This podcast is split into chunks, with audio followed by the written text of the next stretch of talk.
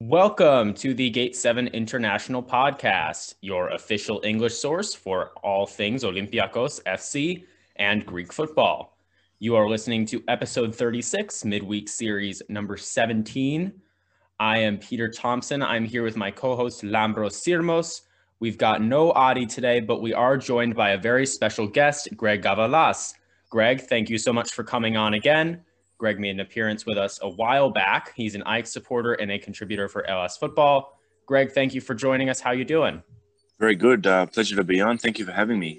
Yes, of course. The pleasure is all ours. We're going to get into the derby between Olympiacos and AEK, which takes place on Wednesday, December 16th, our time. I think it might be Thursday for you out in Australia or any of our Australian listeners. But either way, you're probably listening to this a few hours before the game, so we're going to preview that. And we're also going to ask Greg about his thoughts on the season for AEK so far with both Europa League group stage and Super League.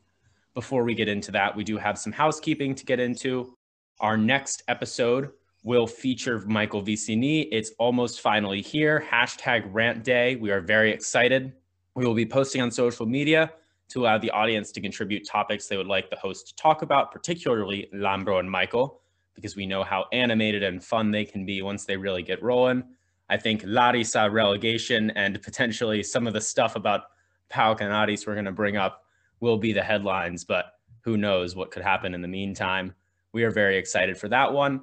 On Thursday, December 24th, we will be joined by Hellas football correspondent Apostolos Karadonis who covers some of the youth prospects for Greece. He will provide some insight on names that you will need to know for the future, looking at the U19s and whatnot.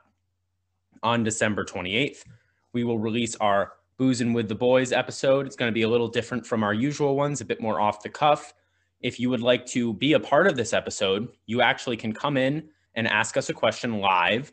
We will put the Zoom link on our Twitter account at Gate7INTL at 5 p.m. Eastern Time on Sunday, the 27th, which is when we'll be recording.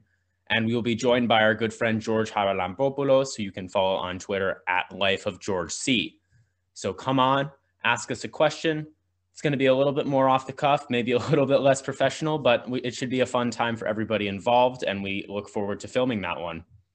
Ari and I will be releasing our stats uh, analytics episode. I know I've been teasing it forever. Hopefully, it gets done this week. I'm thinking maybe towards the end of this week we can get it out. This means that there's still time for you to ask any questions on our social media accounts at Gate7INTL on everything. So feel free to do that if you like, and we will try to give some feedback about you know the way we define things and looking at some of the analytics that we use. We would also like to say thank you to our sponsor, Piraeus International Incorporated. Piraeus International has been importing and exporting cargo for companies and individuals for over 40 years. They can assist you in importing olive oil, marble, or any other goodies from Greece. They can also assist in exporting, whether you have one box or a full household of items that need to be sent over. Check them out at piraeusintl.com and give them a call at 410 675 4696. One very sad point of news to report on is related to Olympiacos striker Ahmed Hassan. We had reported that he is suffering complications from coronavirus due to myocarditis and would be out until at least the new year. Unfortunately, it's looking like it may be even worse than that. A report from Sport 365 has said that there is a possibility he will actually never play football again due to these complications. So it's obviously hard to tell what will happen it's all just speculation, but we wish Hassan the best right now and and thoughts and prayers to him and his family and friends.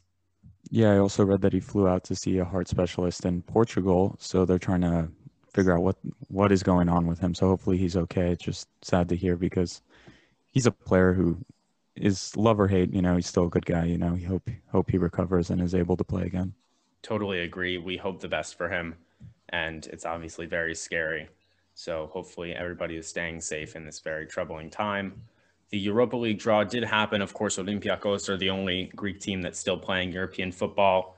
Uh, we talked on our previous episodes about how this Olympiacos team is not really fit to make it past the round of 32 right now, but we did draw PSV Eindhoven, which is potentially one of the better draws that we could have hoped for. Obviously, some changes will still be needed. Of course, PSV lost to PAOK 4 1 with a few players out, and then beat PAOK 3 2 in a game that PAOK had the lead for a majority of. So they competed with PAOK, who, you know, aren't as high up on the table as Olympiacos right now. So maybe there's some hope that we can get past them, but I think still some changes are going to be required. So for that, we will provide more analysis on PSV as the game gets closer. Those fixtures are scheduled for, I believe, February 18th and 25th. So Thursday night football for Olympiacos, for at least two games of that. There is some news that has come up regarding the PAOK Aris game that took place this Sunday. For those who don't recall, it was a 1 0 victory to Aris in Thessaloniki, big derby in the north of Greece. And there have been all sorts of accusations that have been flying around, especially this morning and the last couple days. Lambro, what do you have for us? Okay, everyone. So I made note of kind of this situation. PAOK made a statement after the game about the refs being corrupt, a lot of information like that. Actually, later in the evening, former Olympiacos player and U21 national team Greek goalkeeper Marios Sabanis, I think his name is, came out and announced that he was attempted to be bribed by what seems to be PAOK officials, I believe. It could be other officials. So there's multiple elements the scandal, and one now Olympiacos is a part of. And Olympiacos and Aris have, have essentially bribed the foreign refs in Clattenburg, according to PAOK. Clattenburg has a job at Nottingham Forest, PAOK said in their original statement, which doesn't really make sense because Clattenburg these days is retired from refing and he's more of like a ref consultant and makes big money from the Middle East and now from the Greek Refing Association. So to get into the Sabanis part, after the Aris PAOK game, news came out that Sabanis had been approached. Again, unclear who this is. Maybe it's a PAOK element. We we don't know. That he was bribed to let in a few goals against PAOK. So Sabanis sat down with prosecutors in northern Greece and in Salonika, and the case has begun. So PAOK has come out and said it's all BS. Sabanis is an Olympiacos mouthpiece, and it's an attempt to ruin PAOK again, like the Xanthi situation. Again, these are kind of rough generalizations of what there's been statements going back all afternoon, all evening now here in Greece. The problem here for me right away is Sabanis is starter and captain of the Greek U21 national team. He's a starter for Aris, and doing this is really risky. That when I, when I'm looking back on this, like he needs to have evidence because his future and his career are at stake now he has sat down under sworn testimony and spoken to a prosecutor and filed this complaint. There's now words coming out that Sabanis is receiving death threats on his life and his family's life. Just a, a thought, Sabanis too is from Salonika. Remember everyone, he grew up in the PAOK Academy before leaving last year to Olympiacos. And again, the city's predominantly PAOK. He now plays for Aris in Salonika. It's a tough situation for the kid, you know, walking around the streets. It's death threats on your head. It's difficult. So here we go. Olympiacos gets involved. Olympiacos has released a statement tonight underlining the fact they have nothing to do with this problem and that they want a fair and clean investigation into the probe. The team points out that PAOK did not deny the bribery accusation. So I looked back at the statement. They actually did not actually deny the bribery accusation. They did so in their latest one, but they did mention that. And they essentially made clear that the statement that they wanted to send was just to see hey what what happened to sabanis like we let, let's just get a trial. And so now PAOK has come back again, another statement. And I think we're going to get more and more. And they have essentially said that they want to get rid of the parasites of Greek football and Olympiacos and that we're bringing the league down. And they said they're going to be introducing defamation and other lawsuits against Aris, Olympiacos, and Sabanis. And overall, just embarrassing stuff, you know. Like I thought these scandals were behind us with Xanthi, and now we're back in the mud with everyone going back for it a kid is having his life threatened and it highlights to you again why would anyone come to this country to play football i don't know what you guys think about this but it's just sad like no matter what the investigation shows it's just bad for greek football i guess i don't know greg what do you think after reading those i know you were sleeping so you didn't see all the statements but um, so that's that's huge that Sabanis has come out and said this um, that's that's massive. Uh, can I just confirm? Has PAOK accused the match officials of the Aris game of being corrupt? Yeah, so they came out with a statement. I, I don't know if they could accuse the Dutch guy of being corrupt, but they accused Mark Clattenburg of. I think right. the direct quote was, "He will be sitting on the Nottingham Forest bench." So it was kind of like yes. one of those things, like he's been paid off by Olympiacos. I think is like what they were hinting at. but Okay. there's an element of like corruption that they were hinting at. Cool. Well, that part doesn't totally surprise me because of the culture and what it's doing to Greek football, as you mentioned. Who would want to come to this league? A- a- And a, decent player, a decent player is going to come to the big clubs, but you know, every time they lose, something like this happens. And PAOK's form lately in regards to things like this hasn't been great. Um, the the fact that Sambanis has come out and accused the PAOK officials is it's huge. That's massive. That hasn't that hasn't happened in a long time. So I'm quite surprised with that. And as you said, um, I hope the kid's going to be okay because um, that's a big move to do in Thessaloniki. If there's and if there's ground to it, he's going to definitely need to have proof and some some decent backing in regards to that. Um, but as for the culture, this has just been around for forever. You know, the big club. You know, someone loses a derby, a little bit controversial, but then it, you know, football course happen like this. But then it comes down to corruption and acu- accusations and stuff. Have some proper, you know, proof to, to back these type of things up instead of just coming out and just you know calling corruption and whatnot. It's uh, it's plagued our game for so many years now. It's it's really sad, and unfortunately, we just we just can't seem to move forward. It's always around this type of stigma when when uh, you know we have a slightly controversial derby a derby loss for any team. Yeah, and I, I think the big thing is, you know, you see in England even like these ref mistakes get questioned, and people are just like, okay, it was a bad ref, it was a bad VAR. Yeah. But here immediately, it's like someone's on the payroll, and a lot of these games, we we've done everything. We've got VAR, we've got foreign refs, we have we've paid Mark Clattenburg a bucket load of money to come here from Saudi Arabia or whatever to be the thing. I don't know if you see the things he does weekly where he goes over every controversial call and explains the decision. Like, what else needs to be done in Greek football to try and spew off these corruption rumors? You know, like I, I felt like we were making progress with the the VAR, even though it's kind of sucks. Not gonna lie, but with with the foreign refs, you know, at least it's not like, oh, this guy's on the payroll, he's a Greek guy. You know, it's just it's like some random guy from the Netherlands. He doesn't care at all about PAOK or Yeah. You know, like what what are you trying to tell him? I don't know. It's just a mess. I, I think until we get, it's just a big call. Look, but I just think the people we have in the game in Greece and in big positions at clubs like PAOK, AEK, Olympiacos, Panathinaikos, even Aris, they're just so invested in this culture of point the finger, blaming people, never taking ownership of their own team's mistakes. Now, we spoke about this game on the Hellas Football podcast. Okay, so the Aris penalty was pretty 50 50 anyone can argue that it's not a penalty, and it probably wasn't. But at the same time, a lot of refs would give that as a penalty. The PAOK penalty with Tsolis is not a penalty, in my opinion, and it's a dive. There was an incident at the end of the game, which is probably what PAOK is probably more going off about, where PAOK probably should have been given a penalty. Um, but you know, it's all about you know a penalty being given or not given. At the end of the day, your team didn't score a goal. We should be focusing on that and getting the team to play better. Uh, and this isn't just for PAOK. This is, I guess, for Greek football in, in general.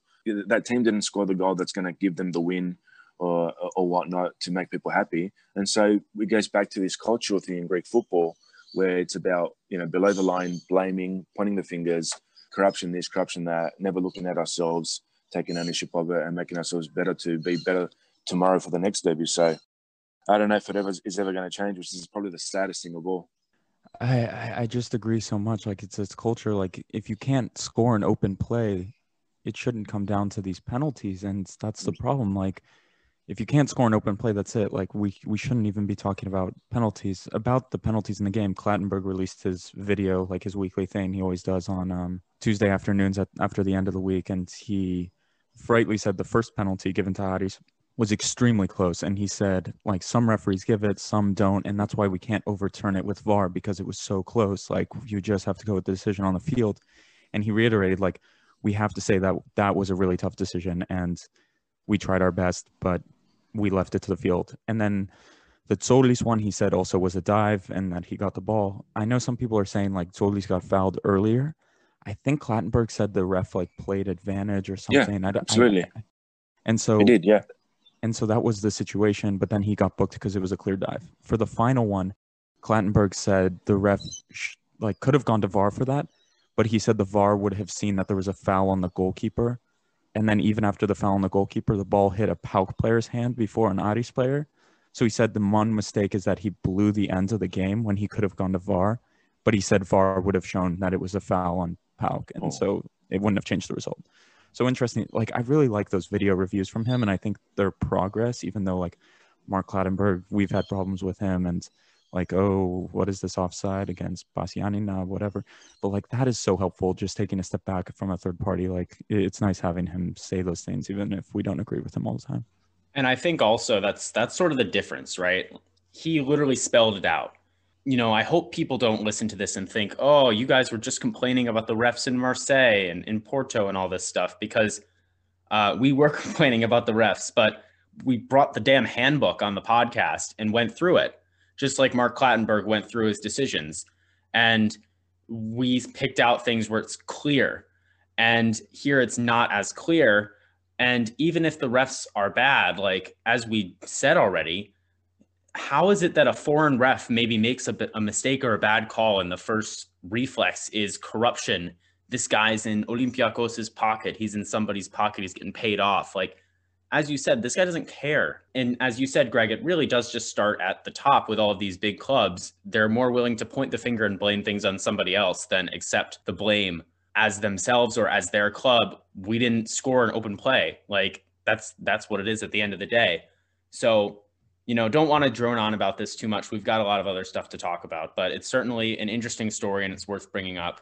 We would just want to stop having to talk about this stuff. We want this stuff to end in Greek football. Yeah, and honestly, this is a plea to you guys over at the Hellas Footy Pod. You guys are like pretty neutral. You got fans from everywhere. Like a big discussion on this would be so nice from you guys because you have so many different voices and so many different fans. If you guys could like read the statements and go into it, because like hearing all you different guys' point of view, we may be accused because we're Olympiacos, but you guys have more of like a broad base, I guess. So it'd be nice to hear you guys talk about it. Yeah, definitely want to check that out you know, now that these podcasts are happening, we've got a lot of homogeneous Greeks from abroad, sort of talking Greek football, and you know, it's a similar theme. You know, we we, we really want to see the culture over there and the, just the brain power be able to be more advanced and thinking about tomorrow instead of being stuck in that same old. So, again, whether that's ever going to happen, I don't. Uh, it's just things that I've experienced 20 years ago that I thought by 2020 would probably be you know smarter and doing things better. In some ways, we have, but when it comes to this stuff, this hasn't changed at all. Well, we'll see where we're at in 2040, I guess, huh? Maybe by then. Um, anyway, let's move on and uh, we'll get into your team, Greg. We'll get into AEK. I do want to start off first by discussing how Europa League went. AEK made a lot of transfers this summer. We've talked uh, even with you about how, you know, I thought they they made pretty good business in general. They brought in some really nice players. They addressed some areas of need, bringing in a couple defenders. Levi Garcia, we thought was a good signing. Karim Ansari-Fard coming back to Greece provide some extra oomph in attack. The Europa League campaign might not have gone as desired, although it was a very tough group for AEK. They played against some difficult opponents in Leicester City and Braga. Obviously, I think the most forgettable result is that defeat to the Ukrainians, to Zorya Luhansk. But, you know, at the end of the day, it didn't affect whether AEK advanced to the round of 32 or not.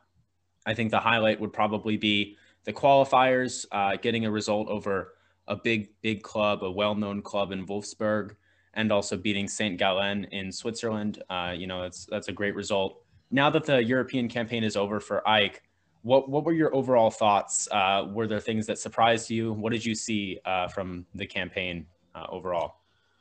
Oh, look, it was an incredibly disappointing campaign. Uh, I remember talking with you guys about our transfers. Uh, in attack, it's not so bad. Like we, um, Garcia has come on and Tankovic, they've both been really good. Uh, Shankov has been a, a, huge part of our team in, in the midfield as well.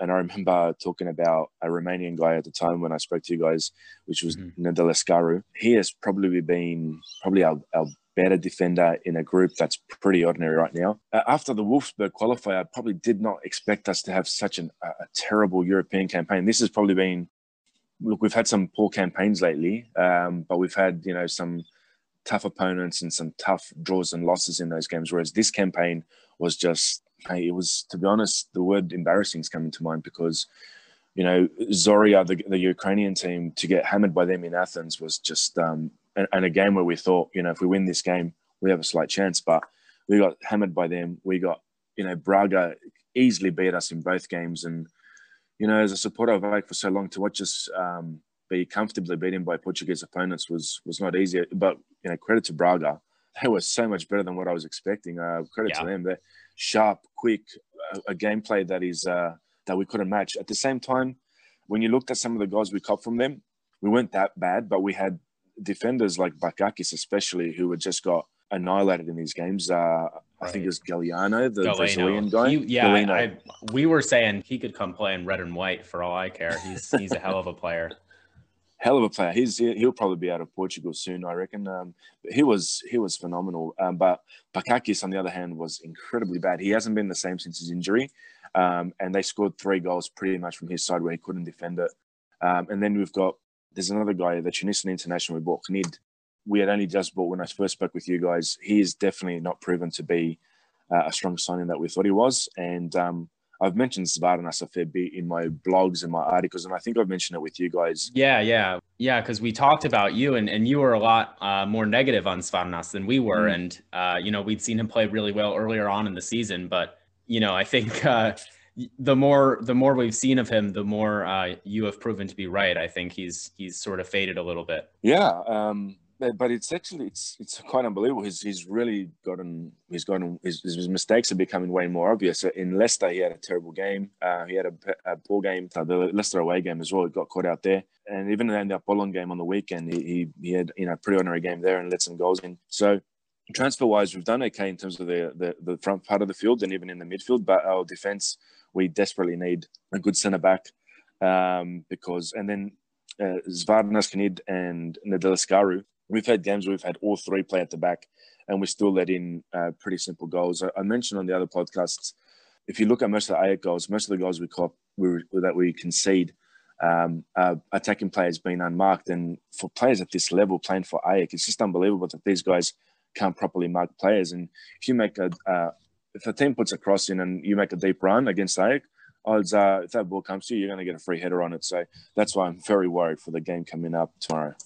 Well, and that's the thing. Watching both of the Leicester games, the scoreline, the final scoreline was not very ugly, but Leicester in both games got two goals so quickly, and not just two goals, but it was like, have they forgot how to defend? It made AEK look look really poor um, on set pieces. You like you you perfectly said, like it's like they don't know how to mark, and it's very odd. And then you know for the rest of that Leicester game, they didn't allow anything. In the first game against Leicester, AEK even scored a goal.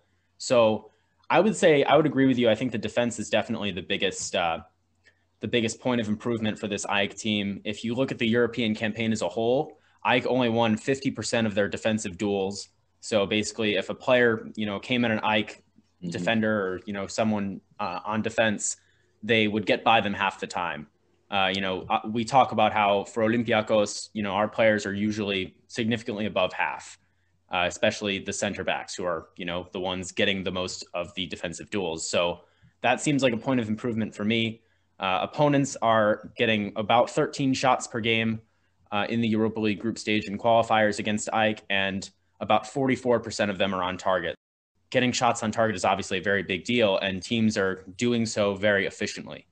AEK, with their possession, they're only getting 35% of their shots on target. And the AEK attack wasn't even that horrible. As we've talked about, they brought in some good players. Of course, uh, Garcia was out for a little bit, but they've still brought in some good players. So I think the defense is definitely, you know, the the need for improvement there. And yeah, Bakakis has been a bit shocking, as Lambro would say, since he's recovered from injury. You know, they've got Vasil Antonopoulos as well, but you know, he's a younger player, maybe not as proven. He's not as big, so he might have trouble with some attackers. But I think that's definitely a point where you, where AEK need to improve. when you look at AEK, you know when they give out those squad lists, yeah, where it's like defender, goalkeeper, defender, midfield, forward. You cover up like defender and goalkeeper, and you're like, oh wow, this AEK team is pretty good. And then you get to the defenders, and it's just terrible. And I know uh, Masartik, who we had a long time ago, rated Chitotas, rated him quite Oh, yes. highly. He's been shocking this season too, from what I've seen. Like he hasn't been so good either, and he was highlighted as maybe the replacement to Barkas. He would do good. And yeah, just also your guys' fullbacks are poor. You know, and Sua I always thought was a decent player at Panathinaikos, and he's been awful this season as well. Helder Lopes has been around forever, and it's never been clear is he a winger, is he a wing back? And now that Bakakis has taken a step back, it's just like you're in trouble. I don't know. I've seen rumors that Vranjes may come back. I don't know what you think. Well, we hope. Vranjes does come back. Uh, that'll be good if he comes back because uh, he would definitely lead this group that's that's there. Even though even his form was a bit inconsistent, so you know, really with Ivic at the as technical director, I would have thought we'd be able to find someone, uh, a couple more guys that are really, really good. But uh, the the problem is also not only are the centre backs struggling, our wing backs are struggling as well. You know, I think I, mentioned on your, when we spoke the first time how excited I was that Insua signed with AEK, but he is definitely not. Um, in defensive ways, he's been so ordinary. Lopes, um, he hasn't been the same since an injury he had about a year and a half ago. So he's been up and down. We've, we've played a, a young fellow, a 17 year old called Mitaj. Uh, he came from our academy. He's an Albanian kid mm-hmm. who's actually been doing okay. Um, Vasil Antonopoulos, unfortunately, he's not in the squad for the game tomorrow, to my surprise. And he's actually 28, believe it or not. He looks 18, but he's 28. But for me, he's been doing way better than Bakakis. So I believe, um, I'm pretty sure Paulinho is going to start at left back in the game against Olympiacos if Bakakis starts, it's going to be a long afternoon for AEK. Lazar Randjelovic is going to have his eyes wide, you know. Yes. With if Bakakis is in the starting lineup, that man hasn't gotten remotely close to scoring a goal since the last uh, meetup between Olympiacos and AEK. But anyway, that's that's the discussion on the personnel for Europe. You know, the midfield has been good. Obviously, uh, Simoes is a top midfielder um, as far as Greek teams go. We've talked about uh, there's a, a, case for him being the best defensive midfielder in all of the Super League. You know, they have a lot of uh, firepower and attack, especially some of the players they brought in have done well. But looking at uh, the manager Carrera, Greg, if you were to give Carrera a letter grade, you know, A to F uh, for the European campaign overall, this is usually something that after Olympiacos games, we give Pedro Martins a letter grade for how he managed the game. You know, obviously, given the players that he had at his disposal, tactics, substitutions, things like this. What would you say for Carrera overall? Do you think it's a case of he could have done more, or do you think, given the the subpar players he had in defense, it's just the best that you can do with those players?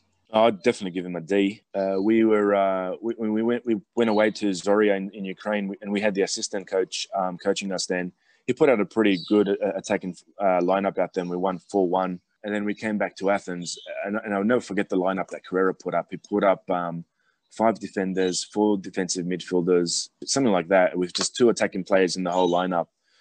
To, uh, to my absolute amazement, in a game that we were hoping to sort of continue our form from Ukraine and sort of have some hope of uh, to making the, the Braga game quite interesting. Um, and we got hammered 3 0 in Athens, which is one of the most embarrassing and disgusting AEK results in Europe. Definitely the ones eh, from the ones that I've witnessed, I think that's probably the most embarrassing ever. And I've been following AEK since the early early 90s. Uh, and um, there's, you know, we're starting to question his uh, the mentalities with Carrera, you know, a defender that had his career. How these guys, our defense is having these issues, even like, but it's basic stuff. We're talking marking, marking a bloody player. Um, I would have really thought, you know, I mentioned about the marking, uh, how poor it is about four weeks ago initially, and to see it even to the game with Apollon on the weekend still existing like that, I don't know how a coach like Carrera can keep seeing this himself, and and and I don't know if they're doing anything about it in training, but that's crazy. Um, but to see such lackluster performances, even the game in Leicester, that was hard to watch. That was a Leicester B team running ragged against our team. That's in, in that. Mm-hmm. Like that's so hard to watch from an AEK fan, especially after you know so many European campaigns where we've matched it. You know we've we've put in good fights against uh, the best clubs in the in Europe, um, and then to watch us get raggedly run by a Leicester B team and Braga coming to Athens and just pulling us apart four goals there. That's it's inexcusable for AEK. That's just that's just not what we're about. And so for me, it's a, it's a huge a D D for uh, Carrera, who's just been hasn't been too impressive uh, this season at all. Is he on the slippery slope if he loses this derby not close or even loses it close? Is will there be people calling for him to go soon? Is that something you can foresee yeah, after? Yeah, the fans, yeah. uh, a lot of the fans in Greece, especially, already already calling for his head. Um, if uh, depending on how we sort of what type of um, performance we put, I, I can't see us winning this game. But depending on you know what type of fight we put in, if it's another Leicester game, for example, where and um, where Olympiacos is attacking us all game, and we've just got uh, not much to uh, to offer back, then I can't see him lasting too much longer. If we put up a good fight and um, because the thing it's going to be a really good test fight. We've been pretty decent against the mid-table Greek teams, but as soon as we've played, you know, European teams, or we haven't really had a proper test in Greece for a while now, actually. So um, it's going to be a good test to see how we go against, you know, the strongest Greek opposition in Olympiacos and what type of fight we put up. Been in Athens, and you know, the, the reports are obviously we want to go for the win, and he's really thinking about what he's going to play out there. But you know, even if you know if you're starting Nedelcearu, Svarnas, and Knid, you're talking to these. You know, you're putting them aside and you're saying to them, you guys need to have the game of your lives and you need to prove why you're going to be in the 11 come the new year before the transfer season. You got to put some pressure on these guys. You got to get these guys to play game of their lives in this game. If, if we go out there and Svarna says his usual casual crap game, then ah, that's just not good enough from him. But it's not good enough from Carrera to then have him out the next week as well. Totally agree. It's uh, you know you hope that Svarnas as a young Greek player knows what this game means, and maybe that will inspire him to do better. But yeah, the lineups, like you would expect AEK with all the attacking players they have to maybe, you know, use some of them a little bit more and, and be more attacking. And it is also very odd that a, a coach like Carrera doesn't seem to know how to mark properly, which, um, you know, is a big issue. But, you know, we sort of, you sort of mentioned it already, but segueing into the Super League, AEK are currently sitting fourth on the table. Uh, they have a game in hand, which is the game tomorrow on PAOK and Aris. If they beat us tomorrow, AEK will go up to third ahead of PAOK and they will still sit uh, a few points behind Aris and Olympiacos. Obviously, it's a bit easier for AEK to get results, you know, against these uh, smaller teams in Greece. But even against Apollon Smyrnis over the weekend, it was a bit of a shaky one, a 4-3 victory. You probably don't want to be conceding uh, three goals to Apollon Smyrnis, who have just been promoted. You know, as you've said, the the AEK team has not had a big test in a while. There was, of course, the Panathinaikos game, which AEK lost 2-1. There was the 1 1 draw with PAOK, I think, way back, but mm they still haven't played Aris and they still haven't played us in the league. Obviously, there was the cup final, which was a mess and technically counts as last season. If you look at AEK's stats for the league, it is a bit better. Uh, I mentioned that in Europe, almost half of the shots that other teams were uh, attempting at AEK were getting on target. For AEK in the league, they're averaging 11.4 shots per game, and 48.2% of them are hitting the target. So that's an even better rate than their opponents in Europe. And if we look at positional attacks, so basically scoring in open play, um, how often do their positional attacks lead to a shot? 21.6% of the time for AEK, and the opponents are only averaging 16.1% of their positional attacks leading to a shot. So that's a lot better for AEK in the league. Obviously, we expect that because it's better competition. But do you think AEK has, as a whole, played better in Greece than in Europe, given the competition, or do you think it's just been the same stuff with easier teams? We've definitely played better in Greece. Um, there's been a few games. Look, you mentioned the Panathinaikos game, which I'll get to in a second, but in attack, we've been playing some pretty good football. You know, you've seen Garcia and Mantalos and Tankovic and Sarifad, you guys know one Sarifad offers. He's just amazing. But uh, probably Tankovic is the one player who I think, even in Europe and in Greece, has been consistent in both. But you know, we, have been we've been um, against yeah again. I got to say, it's against the tables outside the top, the teams outside the top six. Where we've been really good. I did forget to mention the Panathinaikos game, and uh, that was I think a game that probably epitomized AEK at the moment. We could have probably copped four goals from Panathinaikos in the first half. So um, that's pretty scary when you think that we got Olympiacos tomorrow. Um, but then eh, we actually we did hold some position. We're just going to penetrate a lot better. So um, uh, Europe, I think Europe, we just got we're outdone by fitter players, uh, sharper teams, um, and the defense really. We the other thing I think one of the things to we have to consider is, and you know, sorry to pick on the guy, but Bakakis's form has been really bad. He got used a lot in Europe, and I think that their opposition, the players just uh, they wouldn't have expected it, but they got the better of him, and we copped a lot of goals that came from that right hand side. So um, again, I really don't want to see Bakakis start against Olympiacos. This is probably not the time or place, but God, just thinking of the national team that we're now talking about Bakakis and Svarnas, and that's like two fourths of our back line right there. That's like a secure section. March 25th against Spain is going to be so ugly. I feel like whenever we talk about Svarnas, I'm getting so worried for that coming up. And look, simply those... put, these these two yeah. cannot be in the national team. They cannot be anywhere near, especially. I wouldn't even say even against Spain, even against any team. These two, Bakakis and Svarnas, should not be anywhere near the national team. If if John Van Schip, and I've been pretty kind to him, if he puts these guys in there and they get anywhere near the starting eleven, you're going to see me have a very different uh, spin on John Van Schip. Also, yeah, just with off target. Stafylidis and Tzavellas, that's the back line coming up now. we'll I can hear Michael Vicini already on the yeah. podcast when that when that game rolls around. Um, oh. Greg, if you were to give Carrera a grade, if you were to grade him just solely based on the Super League season, would you be more kind than a D? Yeah, um, Super League wise, I'd probably go C, C plus, uh, and that's that's coming especially. Look, we've been good in those uh, the other games, but even against Apollo, I knew that game was going to be a derby because of the way our defense is. So, but we won the game, so that's where. But then the game against Panathinaikos, um, we could have been four goals down in the first half. Um, his the other part that really worries me about Carrera is um, is some of his substitutions when, we, when we first got Carrera, we were quite excited that he's kind of got a plan B, a plan C when plan A is not working. But that's starting to get a little bit scary now. We've we've played several formations, and I don't I don't know if that's actually done us good or bad and unsettled the team a little bit. There's also talk about you know are, the players getting is he getting the most out of the players, which is another big worry. Um, so you know whilst at times we've played some good football, we've had times where we've played we've seen signs of um, uh, of, of, a huge worry. And we haven't kept a clean sheet even in Greece since Lamia, mm. which is on the 29th of September. Um, so there's a whole bunch of things um, that are quite worrying. Uh, you know, we'll probably have to see what type of transfers happen in January and what type of players Ivic start looking for, in term, especially in defence. It's going to make some things up.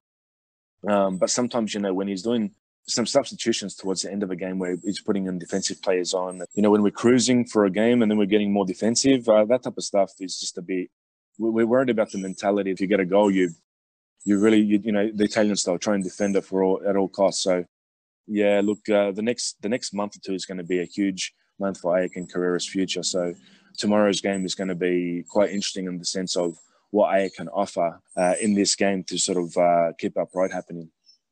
Well, that leads me perfectly into my next question. Uh, with the transfer window coming up, what's your wish list for AEK? We obviously, you know, thinking about the defense I don't necessarily know if there's any actual names on your list, you know, if there's been any links popping up, but where do you want to see AEK make replacements? You know, are you're just thinking like bring in an entire new back line or maybe Nedelcearu can stay in. You know, do you think that the rest of the team needs any replacement? Vranjes and maybe another, probably even two centre backs. Uh, our centre back situation is really bad. Like, you know, there's Varnas, uh, you know, very poor. Knid, very poor. Nidal Nedelcearu's probably shown some some promise. Then you got Chygrynskiy, who's 33 years old, always getting injured. Um, so you need more defenders than that. Vranjes has been one name that's been coming, popping up. We haven't had too many other names pop up at the moment too early, but um, I would take you know any form of decent. There's actually a Greek guy, a Greek Swiss guy at St. Gallen. Um, I think it's Leonidas Sotiro, Sotiro or something like Stergiou. That's it. Um, he was fantastic in the games we had against them. I would love to see him come to AEK if that's even possible. Um, that's one game that definitely shuts out. You know, if uh, Papastathopoulos is still playing at the under 23s in Arsenal, why not bring? Uh, obviously, his wage demands would be huge, um, but that wouldn't be a, a, bad way of getting getting him some game time and getting him, you know, back into shape. Um, but we also probably need to look at a right back. Insua and Lopes are left back. They've both been pretty ordinary, but you could probably, you know, if we were to bring someone else in, that wouldn't be too bad. But also a goalkeeper at Tsintotas he started off really good, but he's been inconsistent in the big games, especially. He's been getting caught out. So um, uh, they're the three positions: the, the right back, centre backs, and goalkeeper, which is what I'd be looking for to get into the squad to make it a lot stronger going forward. One player I want to ask about as well is Galanopoulos. I think last time we talked, he was just starting to be reintegrated into the team. Now we're seeing him more regularly be subbed on for, you know, maybe 30 to 20 minute appearances, both in Europe and in the league. I think he scored a goal a couple weeks back, and uh, you know I saw something about him being very emotional in the interview. It's been a long road back for him. Uh, he's a player we've talked about as potentially being really valuable for the Greek national team and also for AEK, of course. So, what have you seen from him? Do you think he's getting back to uh, his his form before he got hurt? Do you think he'll eventually maybe grow into a bigger role for AEK and then also for the Ethniki? Yeah, uh, he's starting to pick up that form again. He's he's been put, he's been introduced to the squad slowly, slowly. Um, but he's shown he's shown that form that we we saw from him before the injuries, which is great. So uh, more from him. I think he he will need to be start getting involved in that ethnic setups in the near future. Um, but he's been good. Uh, him and Simoes, Simoes's especially has been amazing. So Galanopoulos starting to show the form that we all uh, expected from him. Uh, one player that hasn't featured for AEK, which we desperately probably need to start featuring is Damian Szymański. Uh, he was a machine last year, running up and down non-stop, going forward, which is what him and Galanopoulos uh, offer to teams. They they don't just sit deep; they actually get forward and uh, put pressure on the opposition. So um, I'll be surprised if he gets any game time against Olympiacos. But if Szymański can come back as well and we can get Galanopoulos playing regularly, that could change our team a fair bit and make us a lot stronger. Well, we love to hear that about Galanopoulos. Let's get into Olympiacos specifically into today's game. Uh, we're going to just go go around and we're all going to give predictions. Um, but I want to hear from you first, Greg. Just first off about the AEK lineup. Um, you talked about if Bakakis is in the team, you know, it's going to be a rough one. But what do you want to see from the AEK lineup uh, in terms of formation and personnel? And then what do you think Carrera will actually end up doing?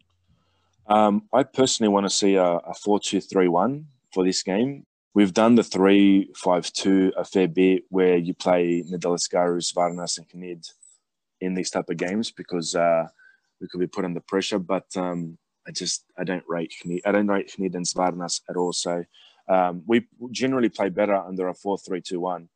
I'm expecting to see Paulinho starting at uh, right back instead of Bakakis. And I think we're probably going to see Insua. I don't know. The, the, the, left back for us, it could be anyone. It could be Lopes, it could be Insua, one of those two. Maybe Mitaj, but I, I doubt it. He's too young. Uh, I would, I would have actually loved to see Vasilantonopoulos at right back, um, but he's not in the squad. Uh, he, I'm not 100% sure. I don't, I don't think he was injured. So that's that. Look, I'd love to see Simoes and Galanopoulos start um, in the center midfield with Mantalos in front of them, uh, Tankovic and Garcia on the on the wings, and Ansarifard up front. That's my ideal lineup. I have a feeling we'll see a three-five-two. Though I think we're going to see three centre backs, Paulinho and probably Insua Lopes on the on the wings. But up front, we should see the similar lineup with Mantalos, Tankovic, Garcia, and Sarifat. We'll probably see Livaja thrown in there somewhere as well. So that's what I'm expecting from Carrera. Um, but I really want to see a good fight from Mike. I want to see us go into this game strong and and, and put up a really good fight and possibly at the end of the day, for us to get a result, we're going to have to score at least two goals. I think. Mm-hmm. Yeah, we'll have to see. Um, if you're an AEK fan, hopefully, uh, you know, a more attacking lineup. I think, and then, you know, just hope the defense sorts itself out. But it almost does seem like you're kind of ha- going to have to just uh, expect Olympiacos to to go ahead and get a couple goals but we'll certainly see what happens. Uh, in terms of predicting the score, what do you think the score is going to be, Greg? If you were to, you know, give your take. Oh, it pains me to say, but I see a three-one win to Olympiacos. Fortunately, um, with this defense, we nearly scored. We nearly copped four goals against uh, Panathinaikos, and I hope to God I'm proven wrong. Um, but Olympiacos' attack is the best attack in Greece by a long way, um, and they, they, Martins would have seen the videos of, of our defense and how you how it's not so hard to score against them. And you know, I think your your center midfield, even Bouchalakis. But if Camara plays, for example, he's going to have a he'll, he'll, have a pretty good game, I reckon. And Tsintotas, their goalkeeper, he needs to he needs to have a good derby uh, and play really well and um, show his worth and why he should be number one goalkeeper at AEK without you know without us hoping to ask for a replacement in January. So yeah, I think three one for Olympiacos, and I hope to God I am proven wrong. Well, we'll have to see. I think I'm going to say, let's see, Olympiacos just beat Lamia 6 0, but Lamia are terrible and we played in a swamp. So I don't really know how much uh, actual inference to draw from that game. Uh, I'm going to go off the top of my head and say 2 0 Olympiacos. In derbies, Olympiacos have really not been that outstanding so far this year. Got a win against Panathinaikos 1 0, and then Aris, probably the next best team we've played or the best team we've played in the season. It was a 2 1 victory. So I'll say 2 0. I'll say uh, El Arabi probably scores a goal and then maybe Mady Camara scores one. I think if I were to be Pedro Martins, if I were to step foot inside of Pedro Martins and do my lineup, uh, I would probably throw out Holebas and Rafinha on the fullbacks, Semedo and Cisse, just because Cisse has been uh, a bit more fit recently. He's been playing more and then obviously Sa in goal. I think I would want a midfield of Bouchalakis, Camara, and Fortounis, who just had a nice rest against Lamia, so he should be ready to go for the whole 90 minutes. Give Yann M'Vila a rest and go with a bit of a more attacking team, although Yann M'Vila did have a good game over the weekend. And then on the wings, I would like to see Masouras, Mario Vrousai, and El Arabi. I kind of fear that we might see M'Vila and Bouchalakis in the midfield together, which is a bit more stagnant. You're getting less in attack, but we'll have to see what happens. Lambro, it's time for your prediction. Who do you want Okay, to see in the lineup for Olympiacos? And then what do you think the final score is going to be against AEK? So I am looking for a 3-1 victory. I would go for a 4-2-3-1 against AEK, like Greg said, for AEK. I would go with Sa under the net, uh, Rafinha, uh, Semedo. I don't know if he's completely healthy, but I just saw the squad list he's in. Semedo, um, Cisse, I guess, Holebas, midfield two of Envia, Camara, and then on the wings I would go Vrousai, Fortounis, and then I guess Masouras, and then up top El Arabi. So pretty normal lineup for me. But I have a gut feeling we're going to say Randjelovic because of his history with Bakakis. So we'll see. I mean, Randjelovic against Bakakis, he's gotten the goals. Maybe we'll see another masterclass and he'll earn his way into the team for the next six months, just like he did last time against AEK. You know, can play well once and then do nothing good for the next 20 games, but still makes his way into the team. That seems to be how Lazar Randjelovic goes. How's Vrousai going? Oh, he's been great. He's been very good. Uh, Lambro has, you know, been championing him for a very long time Yeah. about how he needs to be included into the team. And, and Lambro mentioned on the last episode, you know, he'd been reading Dutch press about how well Vrousai has been playing in the Netherlands last season. And, you know, he came in for the first time, I think it was against Manchester City when he made his uh, season debut. And he immediately came on and dribbled past a couple Manchester City players. And we were all very excited about that. Um, I'm incredibly impressed by him in a team with so many new players who seem to take such a long time to fit in. Vrousai seems to just get it. He seems to be a very smart player. He knows what pass to make. He knows when to take defenders on and when to, you know, just sit back. I would say he got the game. He got the day off against Lamia, or, or I'm going to make the narrative that he got the day off uh, because I can't imagine someone actually wanting to play La- Lazar Ranjevic over him uh, if you were actually trying to put your best team out there. But uh, against Porto, he was going up against a very good fullback in Zaidu Sanusi, a player that Olympiacos were linked with, um, and had probably his worst game, but still not a horrible game. No one really played well for us against Porto. So I've been really encouraged by him. I think he could eventually be getting his way back into the national team in the future soon. The way he's been playing for us, he's had a couple appearances for the U21s, and you know didn't really do a whole lot. But for Olympiacos, he's he's really been great, and hopefully can keep it up. He might be a useful addition to that left side, the left midfield, the left wing in the national team. He's played, you know, a little bit on both sides for Olympiacos, probably more on the right. Uh, obviously, he's right-footed, but you know, I think he could help. Um, you know, we have Masouras who plays on the left, but we always say it about Masouras. Uh, he he can't seem to string two good games together. Um, he played rather well against Lamia, and, and we're worried that now he's going to have a bit of a stinker against AEK. You know, in terms of his technique, in terms of getting shots on target and getting crosses that hit Olympiacos' heads in the box. It just seems like he can't string two good games together. He played very well against. Oh, we He played very well against Bolos. Yes. Porto was awful. Lamia very good. AEK kind of expected to be poor, and then he'll play well against the Larissa over the weekend. Well, you guys have generally come out pretty strong against us, which is what this is what my my worry is the first uh, 10, 20 minutes. A, lot of games with uh, Olympiacos, we've just um, you guys start really, really strong against us, and if you do that tomorrow, like Panathinaikos did, that's going to be a huge. That first 20 minutes, if we can keep a clean sheet, uh, then it's probably game on. But I mean, if you've seen A games, especially some of the European games, uh, anytime we come to a counter attack with these defenders, we were, you know, it was a, it was a risk of, of conceding a goal. So uh, that's why I hope Simoes is at least starting for eight because Krstičić and Shakhov, they've done an okay job, but they're not big runners. They're not very quick. So we need uh, someone like a Simoes or a Galanopoulos um, to be able to sort of come back and help the defenders. So uh, keep an eye out for that in those first 20 minutes in that in tomorrow's game. Simoes really does it all. Greg, that about wraps up our content for the day. Uh, we want to say thank you so much for coming on, and we also want to give you the opportunity to uh, let the listeners know where they can keep up with you. You obviously have the Hellas Football Podcast, which is going strong with weekly episodes covering all facets of the Greek Super League and Greek football. So, uh, where can the listeners keep up with that, or and where can they follow you?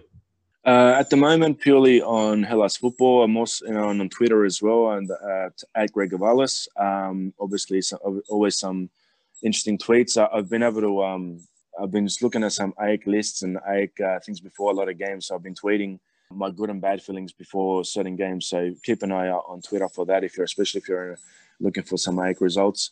Um, we've got a, a, a nice uh, piece about Ninis coming out today on Hellas Football on Twitter. So uh, keep an eye out for that. Um, but pretty much there, and on the Hellas Footy pods, uh, where we talk uh, all things Greek football and predictions there about the Super League and you know a lot of the national team stuff. There's we've got a huge, as you guys know, it there's going to be a huge, uh, huge year next year for the national team. So um, I've got plenty to say about that. Like I said, I've been pretty pretty kind to John Van Schip, um, but it's time for him to um, to learn from his mistakes. Uh, otherwise, uh, the knives may be coming out.